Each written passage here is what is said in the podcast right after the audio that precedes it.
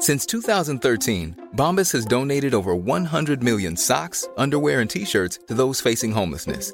If we counted those on air, this ad would last over 1,157 days. But if we counted the time it takes to make a donation possible, it would take just a few clicks. Because every time you make a purchase, Bombas donates an item to someone who needs it. Go to bombas.com slash ACAST and use code ACAST for 20% off your first purchase. That's bombas.com slash ACAST, code ACAST.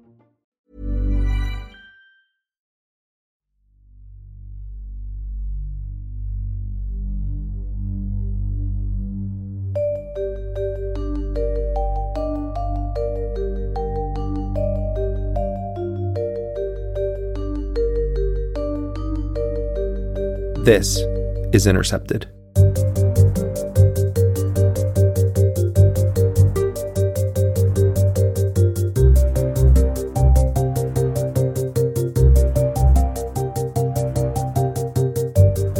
I'm Sharif Abdel Kouddous, a contributing writer for The Intercept, hosting Intercepted this week. All eyes are on Rafah, the southernmost city of Gaza. It's now being bombed daily, and fears are growing that Israel will soon launch a ground invasion. Since Israel's assault on Gaza began over four months ago, they have steadily pushed Palestinians further and further south towards the Egyptian border. Amid one of the most punishing bombing campaigns in modern history, Israeli troops first entered the northern section of Gaza and encircled Gaza City. After a week long truce in November, troops moved further south, taking Khan Yunis and other areas. Now, over half of Gaza's population, some 1.4 million people, are crammed into Rafah with nowhere left to go. Israel's military campaign has so far killed over 28,000 people, with many thousands still missing and presumed dead under the rubble. More than 12,000 of the dead are children.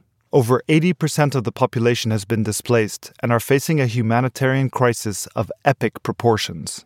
The UN estimates that a quarter of the population is suffering catastrophic famine. Gaza now has the highest percentage of people facing acute food insecurity ever recorded, and the scale of the destruction has rendered most of the territory uninhabitable. Nevertheless, Israeli Prime Minister Benjamin Netanyahu is vowing to continue the assault and launch a full scale attack on Rafah, insisting on what he calls a total victory over Hamas. At the start of the war, I outlined three goals destroy Hamas, free the hostages, and ensure that Gaza doesn't pose a threat to Israel anytime in the future. Achieving these goals will ensure Israel's security and pave the way for additional historic peace agreements with our Arab neighbors. But peace and security require total victory over Hamas. We cannot accept anything else. Can you imagine what will happen if we don't have total victory? Negotiations around the ceasefire continue, yet the prospects so far appear dim.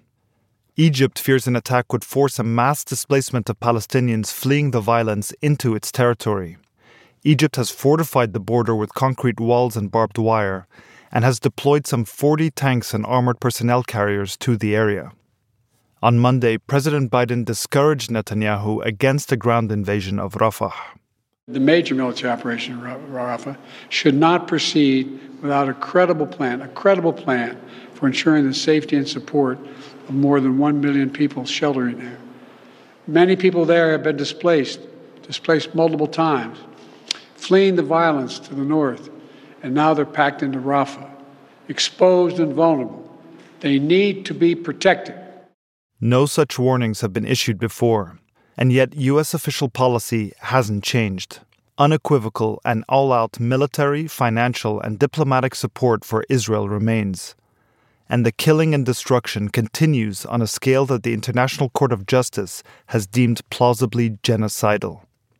On Tuesday, South Africa urged the International Court of Justice to use its power to stop Israel's military offensive in Rafah.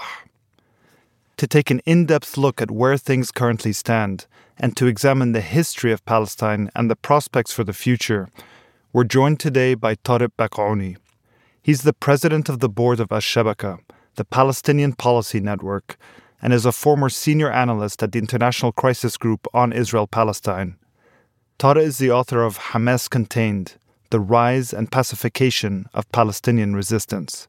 Tariq, welcome to Intercepted. Thank you for having me.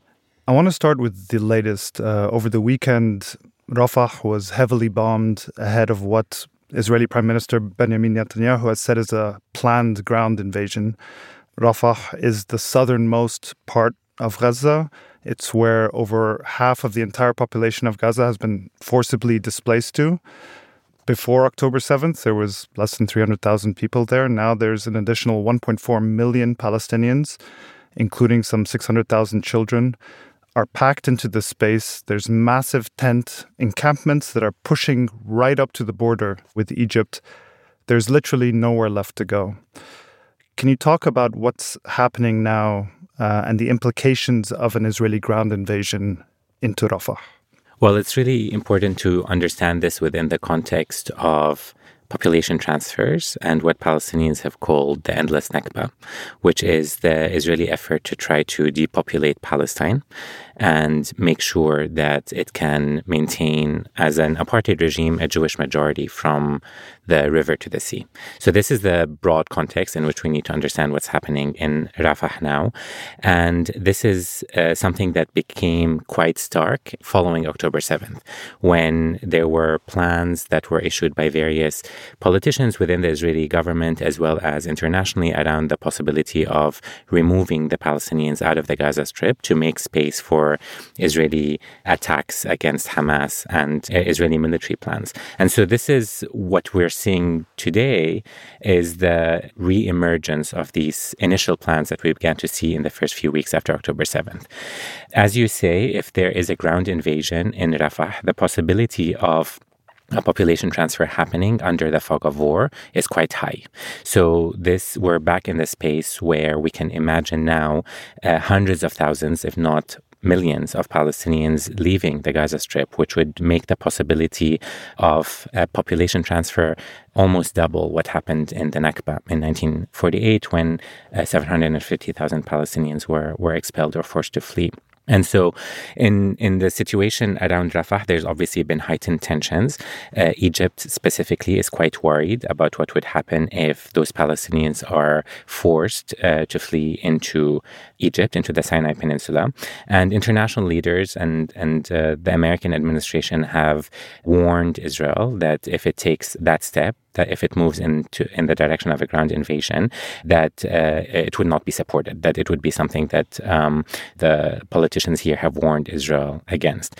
But of course, that's not something that uh, uh, that's something that should be taken at face value in the sense that the Biden administration is obviously complicit in the Israeli operations and the ongoing genocide, and so any uh, effort now to try to suggest that they're trying to pull Israel back is is really something that should be taken with a grain of salt. The Israelis themselves have talked about uh, their desire to relocate the Palestinians uh, in Rafah to other areas in the Gaza Strip. But obviously, these plans are all impractical. They're not plans that can actually uh, either mitigate the high level of death that will happen if there's a ground invasion, uh, or the possibility that Palestinians will just flee in panic, as people do during times of war.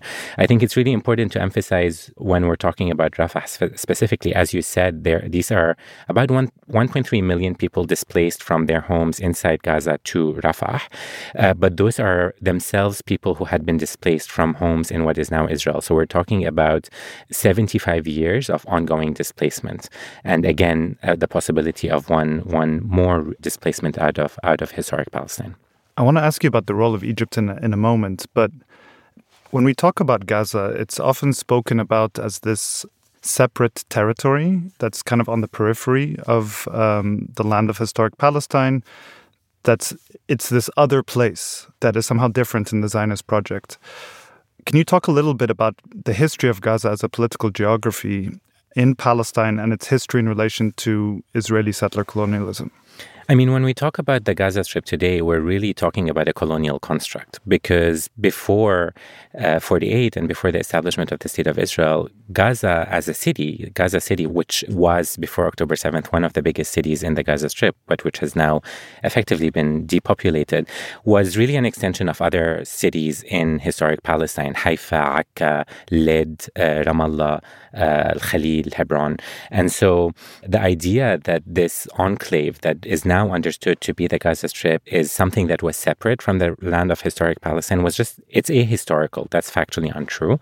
What became the Gaza Strip really happened through the process of uh, the establishment of the State of Israel and is Israeli settler colonialism in the sense that it, uh, in the establishment of the state, the uh, majority of the uh, inhabitants of Palestine were ethnically cleansed, and vast, vast uh, numbers of those ended up in what became the Gaza Strip. So when we talk about the Gaza Strip today, with its 2.4 million inhabitants, about two thirds of those, 60, 65% of those, are refugees from homes that are now in Israel. Now, one of the misconceptions that people often have when thinking about the Gaza Strip is that, you know, the Gaza Strip came under blockade because of Hamas's election victory in 2006 and then the, the movement's capture of the Gaza Strip in 2007. But in reality, the Gaza Strip has been uh, deemed a problematic a strip of land for successive Israeli governments since 1948. So we've had 12 wars waged by Israel against the Gaza Strip since 1948. And we've had uh, a whole host of measures targeted assassinations, economic blockades, uh, uh, building out collaborationist networks inside Gaza to try to pacify the Gaza Strip, to try to make sure that this desire of the refugees in Gaza to return to their homes is, is sort of killed. And so when Hamas emerges as a power that then takes over the Gaza Strip, it becomes the perfect fig leaf for Israel to justify the blockade. So we hear the Gaza Strip's under blockade because of Hamas. It's a security positioning, when in reality, the Gaza Strip has effectively been severed from the rest of historic Palestine for demographic reasons to maintain Israel as a Jewish majority state or the illusion of Israel as a Jewish majority state. So let's take a step back. You know, we're now four months into this brutal assault, uh, a genocidal attack on Gaza the level of destruction that Israel has wrought on civilian life uh, in Gaza is proportionally among the worst in the world or in modern history. Nearly all aspects of civilian life homes, schools, hospitals, bakeries, farmland, water, sewage infrastructure have effectively been destroyed. Even if this were to stop today, there's not much left to go back to. Gaza has effectively been made unfit for human habitation. And it's this hellscape where the bones of the dead are inseparable from the rubble. What does this mean for the future of this territory? What does it mean for the future of Palestine that this level of destruction has been brought to this area? I mean, it shows us in very extreme ways the logical conclusion of Zionism. It shows uh, in, in very extreme ways how the Zionist project thinks of Palestinian inhabitants and Palestinian life, uh, which, by the way, is not exceptional to Zionism as a settler colonial ideology. All settler colonies perpetrate genocide in order to create new realities on the ground. And the Zionist project is obviously no exception to that. But what we see in the Gaza Strip today is the logical manifestation of that, that there can be no Palestinian life under Israeli apartheid. And as you say, if the ceasefire started tomorrow and the, the genocidal violence ended, there is no way that these Palestinians are able to go back to any kind of normal life. If we think about the history of just the past 14 or 15 years, the blockade since 2007, the UN had said that Gaza would become uninhabitable by 2020. This is a situation in which, before the current escalation, the Gaza Strip was already placed on life support, that there would be a drip feeding of food or humanitarian assistance or fuel in an effort to maintain Gaza just above the brink of collapse, uh, but never allowed to grow or to uh, su- sustain the population there. And the population, I should say, the vast majority of the population, I believe about 80%, is below the age of 18. So we were talking about, or we are talking about a, a population that's growing uh, that was placed in an open air prison indefinitely. So this is fundamentally why this was always going to break and why it broke the way it did on, on October 7th.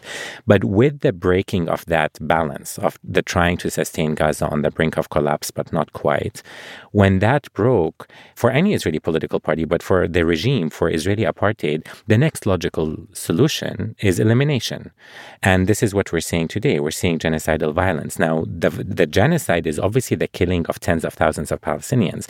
But that's only part of the picture. The actual picture is the making of Palestinian life in that place impossible. And so now, let's say there's a ceasefire tomorrow.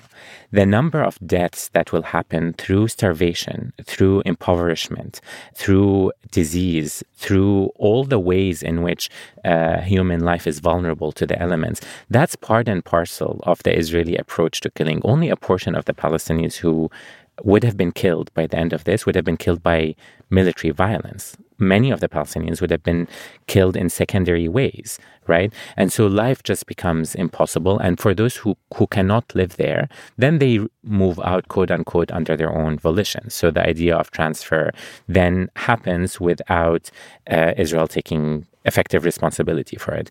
So this is why it's it's really important when we're thinking about genocide. It's not just in the numbers of those killed, but it's in the erasure of of Palestinianness and Palestinian life in that space. Well, let's talk about efforts for a ceasefire. There are negotiations underway. Most recently, Hamas responded to a US backed Israeli deal with a three stage ceasefire proposal that would involve Israel withdrawing troops from Gaza, stopping its aerial campaign, the exchange of prisoners, and so on. Netanyahu responded by calling this proposal delusional, insisted on what he called a total victory over Hamas, saying that was the only solution to end the war. You've closely followed Hamas in your in your book Hamas Contained, which provides some of the best research and analysis on Hamas. I encourage everyone to read it. Can you just give us kind of a thumbnail sketch of who is making decisions within the movement you have the leadership within Gaza, people like Yahya Sinwar. Uh, you have the head of the military wing, Muhammad Deif. You have the leadership in exile, people like Ismail Haniyeh and Khaled Meshal. Can you just tell us what is the connection between those within and those without, and who these people are? And Netanyahu's supposed goal of trying to destroy Hamas. So, Historically, Hamas had always adopted what it called a shura approach. It's a consultative approach in which the different constituencies within the movement are consulted on any major strategic decision. And the different constituencies, meaning the leadership inside outside, the leadership in the West Bank and the Gaza Strip, the Palestinians from Hamas, from the movement in Israeli prisons. And the shura approach was always a time consuming process, obviously because of security considerations and because of where all of these constituencies were. But the movement itself was always and continues to be very democratic in the sense that even if there are differences in opinions within the movement, once a decision is made on the level of strategy, that binds the different elements of the movement. And you do see often, and we have seen since October 7th, rogue elements is too strong a word, but people within Hamas saying certain things or putting forward certain narratives that seem to break from where the movement is at. But by and large, the movement and the, the, the officials within the movement tend to fall in line once a certain decision is taken. Now, since October 7th, for all the reasons that we can understand, that approach has been a bit more difficult to manage. A, because of the need for urgent decisions to be made, and B, because the majority of Hamas's leadership in the Gaza Strip is now underground and literally out of reach. So uh, that has made some of the sort of early weeks after October 7th appear as if there are divisions between the internal and the external. I should say here that I have no direct access or contact with uh, the movement since October 7th. And so this is based on my own sort of historical analysis uh, of the movement. But I imagine now that the leadership inside, so as you say, Sinwar and Mohammed Deif, are taking, in some ways, a leadership position. And this whole operation is, in some ways, an operation driven by the leadership on the inside, so in the Gaza Strip. Uh, but I do think that the outside leaders, so specifically the ones in Doha, are obviously the ones who are interfacing with the negotiators and putting forward the, uh, as you said, the counterproposal, the, th- the three phase counterproposal. I would look at that document as a consensus document. So I would look at that proposal as a proposal that uh, the leadership, both inside and outside, would fall behind if it is if it is adopted. But back to your point about uh, the Netanyahu position.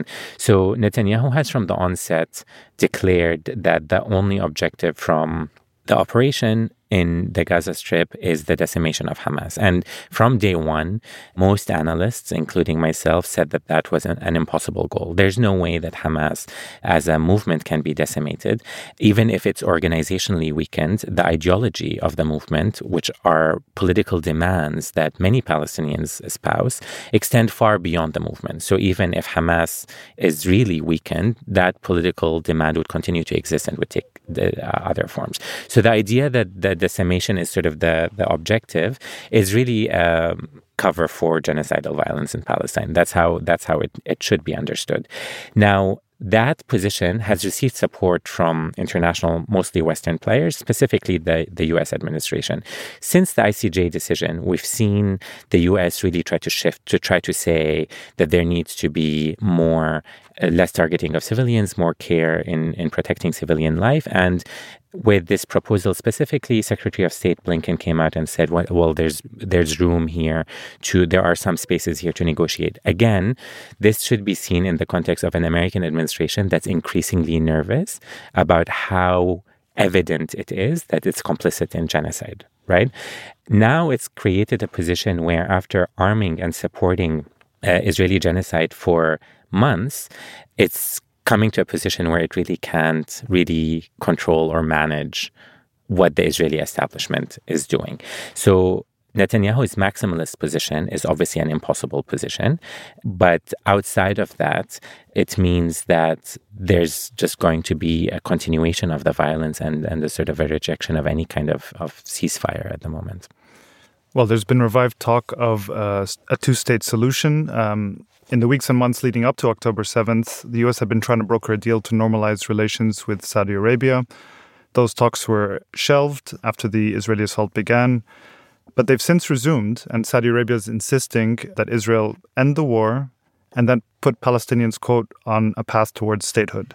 The Biden administration says it's now actively pursuing the establishment uh, of an independent Palestinian state after the war in Gaza. Can you talk about this revived push for a so called two state solution and what it actually means in the current political context we're in? I mean, the return to talks around the two state solution is, is really like watching a, a three decade train wreck and fast forward now. It's trying to take all the failures of the past three decades in terms of creating a Palestinian state and suddenly suggesting that now that's a possibility that Palestinians should jump on. I mean, we need to go back once again to the context. If we're talking about Israeli apartheid and we're talking about Israel as an apartheid state, any kind of partitioning of Palestine is a legitimation of apartheid. That's just a form of demographic engineering. That's a legitimation of expulsion of Palestinians. That's a creation of effectively a Bantustan, which is what's been created now in the West Bank under an illegitimate Palestinian authority. That's a central pillar of Israeli apartheid today. So when we're thinking about the two state solution, that's really what we're thinking about. We're thinking about how do we make Israeli apartheid tolerable? And how do we make it sustainable? And you can see it in the way that it's being discussed because let's play the game that the two state solution is something that's viable. The idea here would be to create two sovereign states, Palestine being a sovereign state that's territorially contiguous with East Jerusalem as its capital. Now, just that being on the table, within minutes, you already see the reservations begin to be articulated. So now that state cannot quite be as a, state with full sovereignty. It has to be a demilitarized state. And then it becomes a state that can't really control its borders because obviously then if it's open to the Arab world and there's an influx of people coming into Palestine, Israel would face security risks. So immediately we're going from the idea of statehood to the idea of this entity whose borders and military and security is controlled by Israel that's allowed to call itself a state. So it's really a repackaging of where we've been the past three decades and calling it again a two state solution.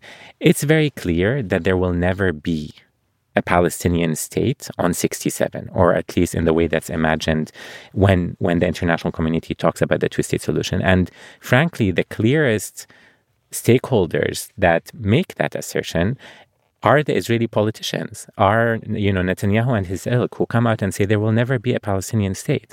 So this is being openly disclosed, and yet everyone is asked to pretend that the Israelis don't really mean what they're saying, and they will be forced into a situation of statehood when the Israeli political elite is now driven by a settler movement that has close to a million people in the West Bank, and when Gaza has been made uninhabitable, the idea that either of those things could then somehow produce a Palestinian state is really an effort to try to live in illusions, to live in a reality that, that just doesn't exist in Palestine today. So instead of statehood, I think what policymakers should be focusing on are two things. One is how do you bring accountability to, against an apartheid regime? And there's obviously measures that are happening in, in, the international community now, and specifically with South Africa's case at the ICJ. And two, how do you allow the Palestinians to have a representative leadership and a legitimate leadership that can decide where they want to go after they've experienced genocide? So rather than trying to resuscitate a defunct Palestinian authority, the question should really be about how to support real Palestinian legitimacy. Hey, I'm Ryan Reynolds. At Mint Mobile, we like to do the opposite of what Big Wireless does. They charge you a lot, we charge you a little. So naturally, when they announced they'd be raising their prices due to inflation, we decided to deflate our prices due to not hating you. That's right. We're cutting the price of Mint Unlimited from $30 a month to just $15 a month. Give it a try at mintmobile.com slash switch. $45 upfront for three months plus taxes and fees. Promote for new customers for limited time. Unlimited more than 40 gigabytes per month. Slows. Full terms at mintmobile.com. Everyone knows therapy is great for solving problems, but getting therapy has its own problems too, like finding the right therapist, fitting into their schedule, and of course, the cost. Well, BetterHelp can solve those problems. It's totally online and built around your schedule. It's surprisingly affordable too. Connect with a credentialed therapist by phone, video, or online chat, all from the comfort of your home. Visit betterhelp.com to learn more and save 10% on your first month. That's BetterHelp, H E L P.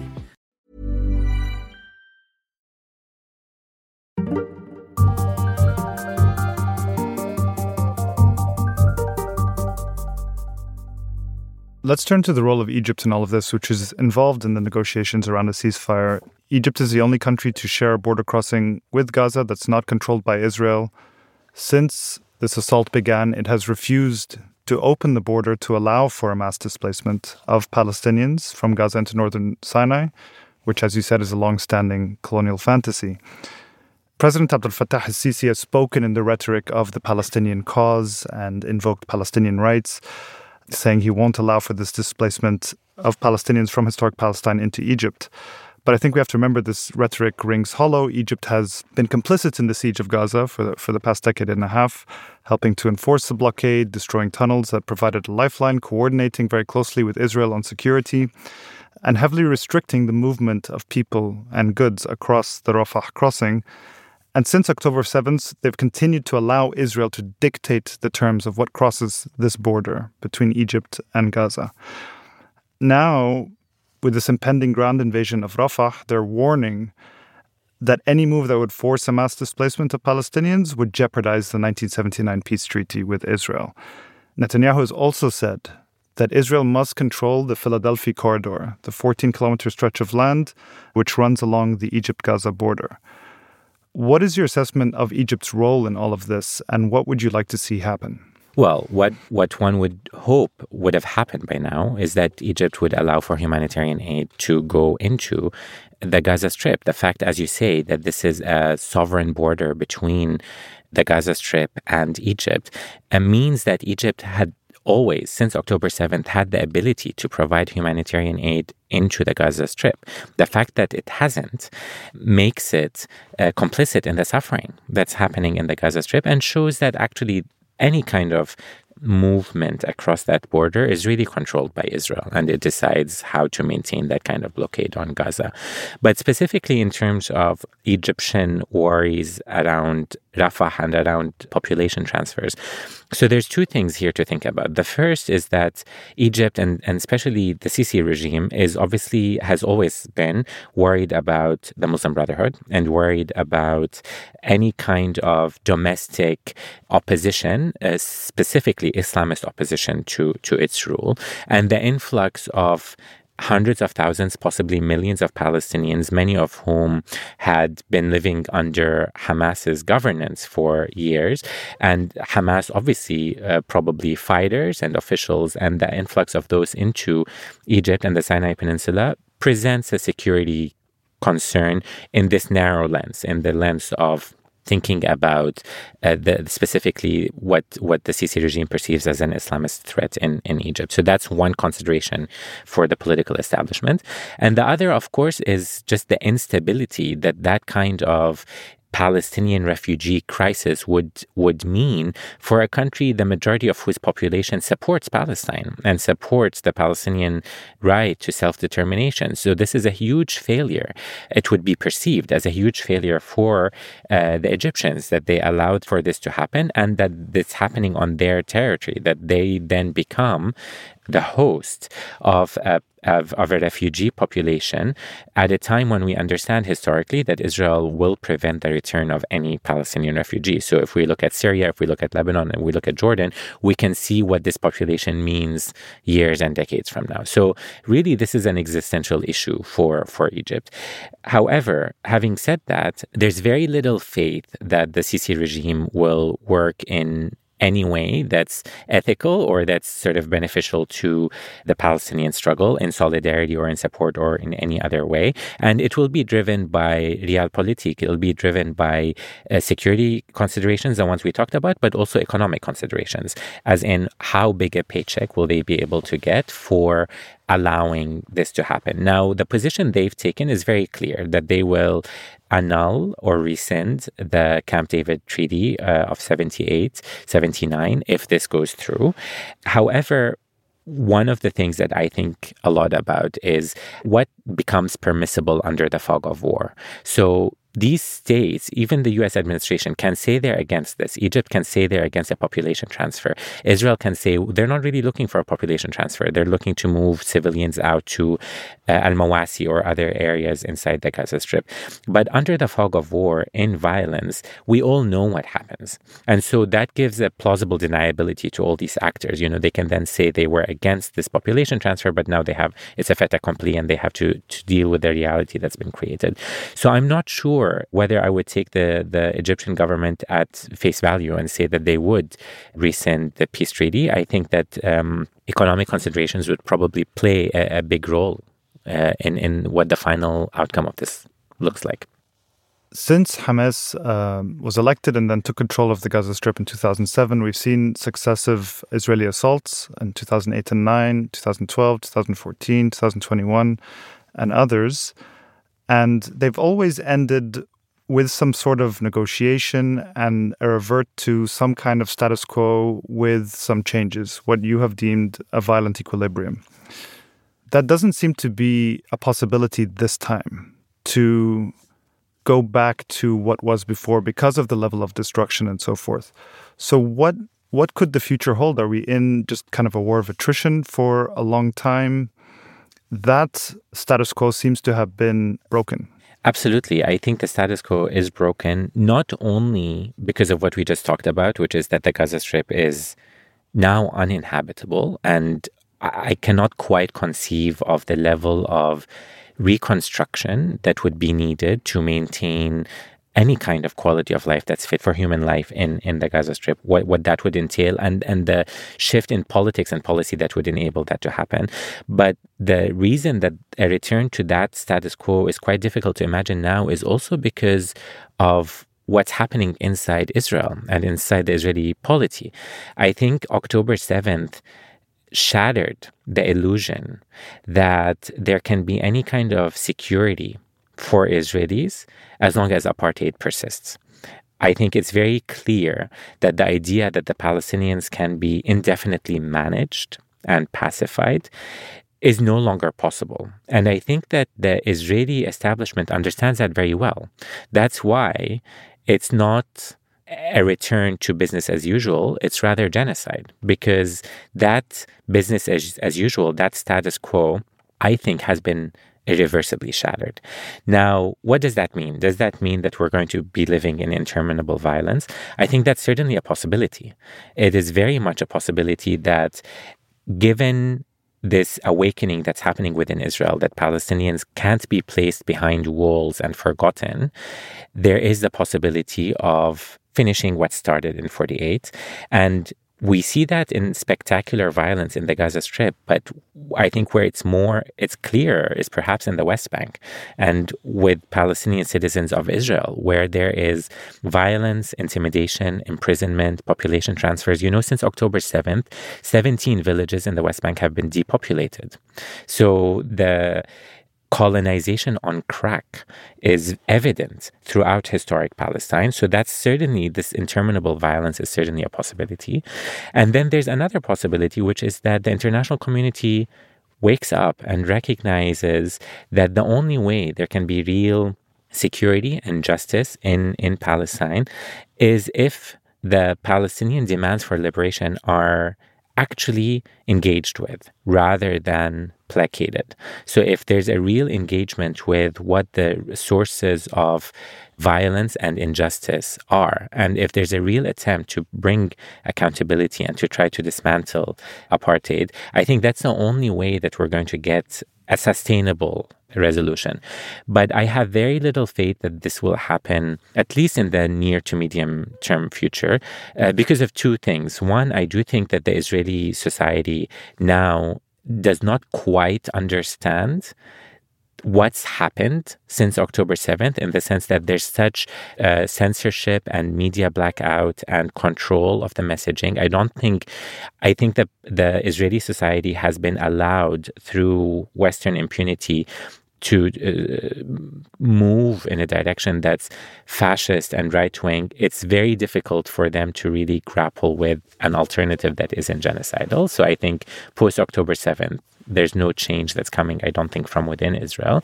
But the second reason for that is because the international community remains committed to policies that have failed. It's quite shocking to think of the level of violence that's happened since October 7th and the only policy recommendations that the international policy actors can come out with is a return to what hap- was was before October 7th. It just shows the the poverty and the failure of the international community to really understand the place and what's happening. Well, let me ask you about the US response in particular. President Biden on Sunday warned uh, Prime Minister Netanyahu that a ground offensive in Rafah should not proceed without a plan to protect the hundreds of thousands of civilians there. In remarks a few days before that, where he he had a gaffe where he called uh, um, Abdel Fattah Sisi the president of Mexico, but he said Israel's response in Gaza was over the top, which is a meager expression, but perhaps the harshest criticism to date that Biden has given Israel over its brutal assault. But there hasn't been any change in policy that we've seen so far.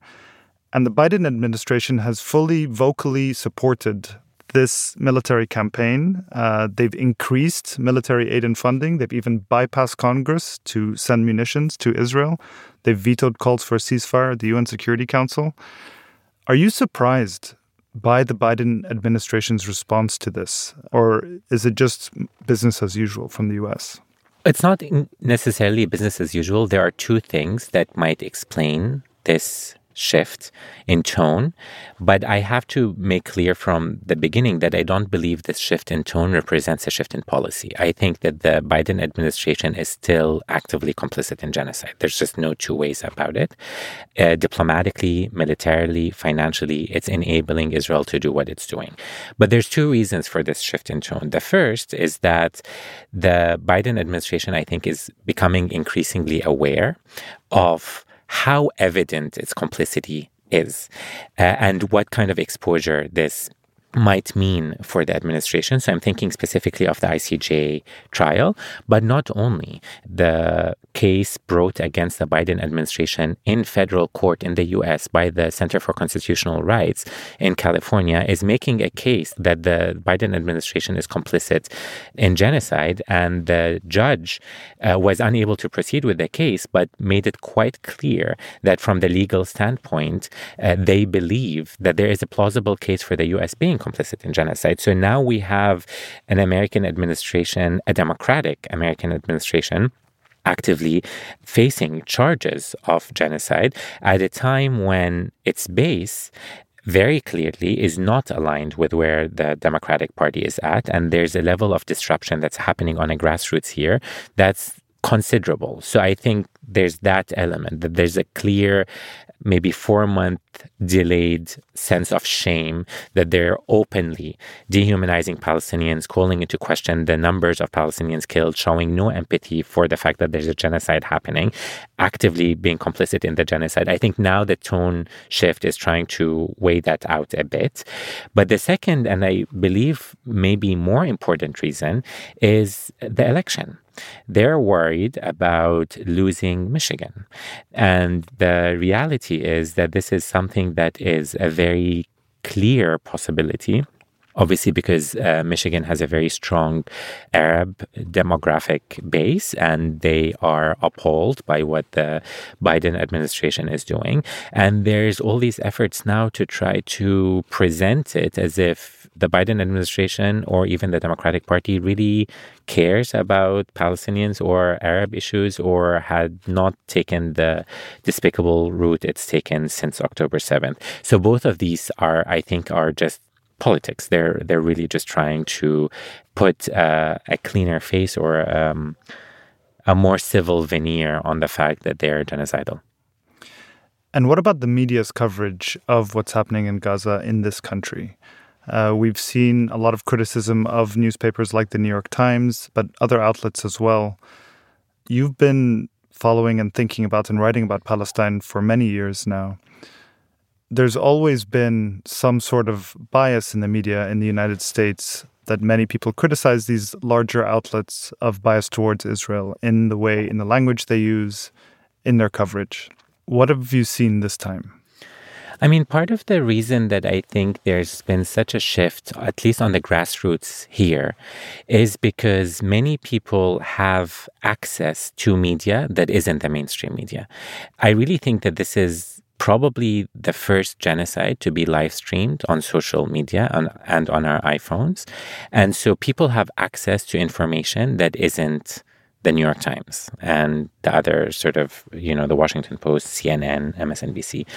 Because the level of complicity and silencing that happens in the mainstream media, specifically on Palestine, is quite unbelievable. I mean, and we saw that from day one, from, you know, Muslim anchors being removed from their platforms to the, the numbers of op-eds that were being penned by Palestinians as versus non-Palestinians to the fact that many of the points that Israeli propaganda Hasbara makes are regurgitated completely uncritically by the mainstream media, but also by the mainstream, I mean, obviously, uh, uh, President Biden himself fell into those uh, Islamophobic and Orientalist tropes at the beginning. So the the the structural silencing of Palestinians is very difficult to uh, witness, actually, uh, specifically in American media. And I think social media has been a very important corrective. It's a very important corrective to to the kind of uh, racism and bias that that mainstream media has here. I just want to turn quickly again uh, to the West Bank, which you mentioned. Um, because of the, the focus on Gaza, a lot of what's happening in the West Bank hasn't received as much coverage, but the level of colonial violence and dispossession has accelerated uh, dramatically over the past few months. 380, or at least 380 Palestinians have been killed in attacks by armed settlers as well as soldiers. Nearly 7,000 have been uh, arrested and are held without charge in so called administrative detention. Of course, this was happening before October 7th, but now it's on a different scale. And you have these raids also into places like Jenin with Israeli soldiers going undercover dressed as doctors to assassinate uh, a wounded patient in a hospital. What's your assessment of what's taking place in the West Bank as well, uh, and and in 48?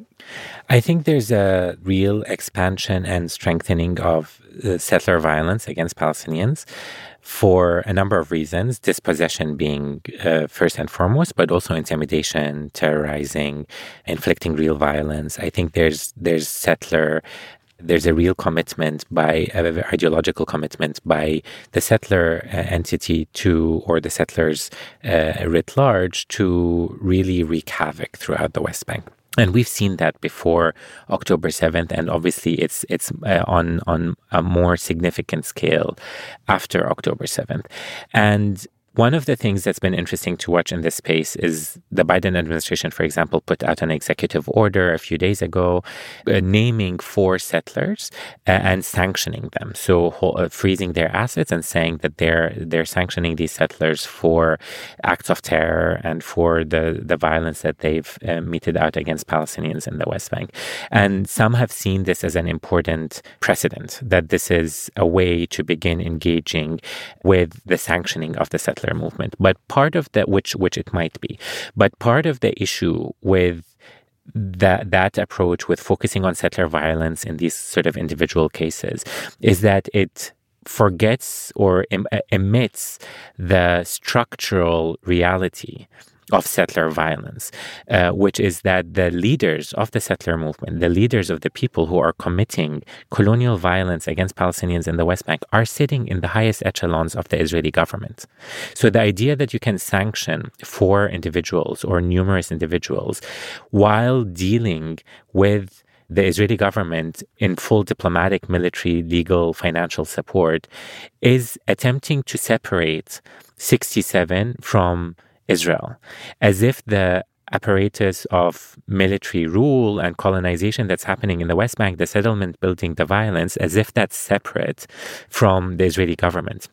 And that's an illusion. There's no separation. It's a singular regime that's committing different forms of violence against Palestinians in different locations. Uh, this is not that what's happening in the West Bank uh, is not the result of an a- act of individuals or groups. This is state sanctioned policy that's being driven from the top uh, in in the Israeli establishment onwards, and more more than that it's not a right wing ideology. So it's not which is something that often you hear in liberal circles that if we uh, resolve the Netanyahu issue then we're going to have a more civilized Israeli regime that can can be dealt with diplomatically. And the truth is that the settlement enterprise is uh, fundamentally a labor enterprise um, and that there's no consensus within Israel that actually limits the kind of settlement outgrowth or colonization of the West Bank. Um, there's it's just it's misunderstanding how this regime has operated since 48 and continues to do so today. So I think what's happening in the West Bank shows actually the continuation of of efforts to colonize and expand uh, the Israeli state. And final question it's hard to talk about hope in these dark times right now with what's happening in Gaza, with what's happening in the West Bank, with everything that's happening across Palestine. But as you mentioned, the status quo was shattered and we're in some new paradigm. Is there anything that gives you a glimmer of hope? I think there are a lot of things that give me hope. I mean, it's very, it's very, it, as you say, it's really hard to talk about hope when the violence is so extreme.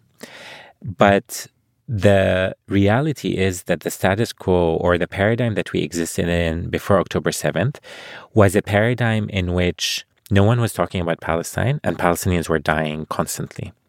And now we're living in a paradigm where we're actually talking about the root causes of suffering in Palestine, which is colonization, genocidal violence, attempts at ethnic cleansing.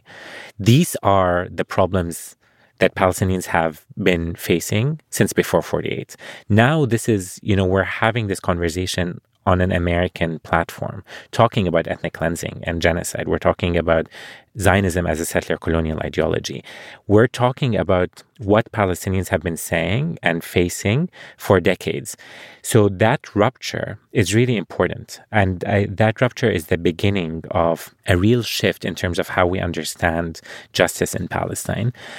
But there's there's also, you know, I I've been living in New York since October 7th. I don't normally live in the city. And the kind of organizing work that's been happening has been mind blowing. And to see that support for Palestine is across color lines, is multi generational, but, but mostly driven by the younger generation, gives me a, a great degree of hope because while let's say the Democratic Party here is still aligned with a, a, 70s outlook on Zionism, the base of the Democratic Party is progressive and they understand what this means. The, the realignment that will have to happen in the American political establishment uh, is one that is moving in the direction of justice for Palestine. And uh, these changes, these paradigmatic ruptures, are very unsettling and they're destabilizing and they will take time. But I think the general trajectory we're moving in is one that's very hopeful. Now, that's not to say that justice is inevitable, because I do think that Palestinians are facing an adversary that is very powerful and extreme in the tactics and the violence that they use. But I do think that more than before October 7th, Palestinians have a level of understanding of international solidarity and, and mobilization that they didn't see before. And I think that's that's really important. Well, Tareq Baconi, thank you very much for joining us. Thanks for having me. That was Tareq Baconi, the author of Hamas Contained The Rise and Pacification of Palestinian Resistance.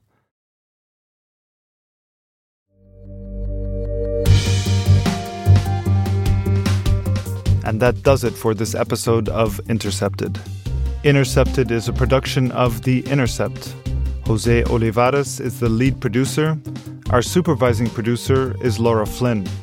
Roger Hodge is editor in chief of The Intercept. Rick Kwan mixed our show. Legal review by David Bralow and Elizabeth Sanchez. This episode was transcribed by Leonardo Faierman, and our theme music, as always, was composed by DJ Spooky. If you want to support our work, you can go to theintercept.com slash join. Your donation, no matter what the size, makes a real difference. And if you haven't already, please subscribe to Intercepted. And definitely do leave us a rating and review whenever you find our podcasts. It helps other listeners to find us as well. If you want to give us additional feedback, email us at podcasts at theintercept.com. Thank you so much for joining us. Until next time, I'm Sharif Abdel Kouddous.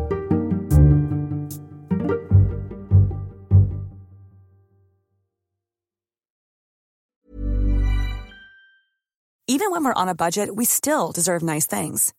Quince is a place to scoop up stunning high end goods for 50 to 80% less than similar brands.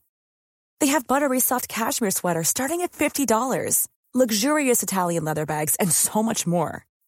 Plus, Quince only works with factories that use safe, ethical, and responsible manufacturing. Get the high-end goods you'll love without the high price tag with Quince. Go to quince.com/style for free shipping and 365-day returns.